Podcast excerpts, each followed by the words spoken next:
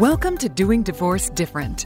Join family law attorney turned mediator Lisa Koski for candid conversations on how to alleviate the fear of divorce and how to heal through empowerment. Now, your host, Lisa Koski. I have what I call my saddle up segment. So, what I do is I have my guests tell my listeners what is something that they can do right now to move forward? Um, you know, kind of to get beyond this and, and, better themselves, even if it's through divorce or, or whatever. I think we should actually, uh, and my piece of advice on this, since we've talked about children to a really good deal, yeah. Uh, or rather, I should say to a, a pretty substantial extent, is on the issue of co parenting. And if you're in a situation where you are unhappy in your marriage, and divorce is inevitable and you are concerned about the children, which you should be.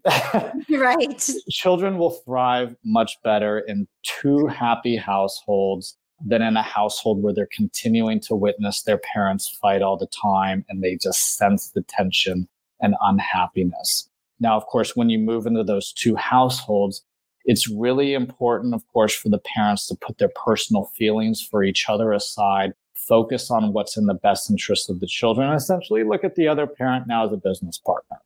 And your business venture here is to raise your children together as best as possible and with your focus on seeing these children thrive and become uh, successful adults and, of course, productive members of society and living happy lives, because I believe that's what every parent wants. And that's the steps that every parent needs to do to make sure that happens. And the easier and better they do and work together, the more likely and the more successful those children will be at growing up and doing that.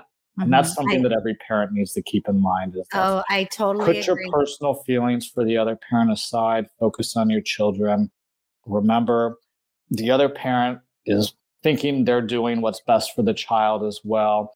I presume you think you're doing what's best for your child as well. You guys need to work together toward understanding each other's perspectives and really working together collaboratively to make sure your children thrive.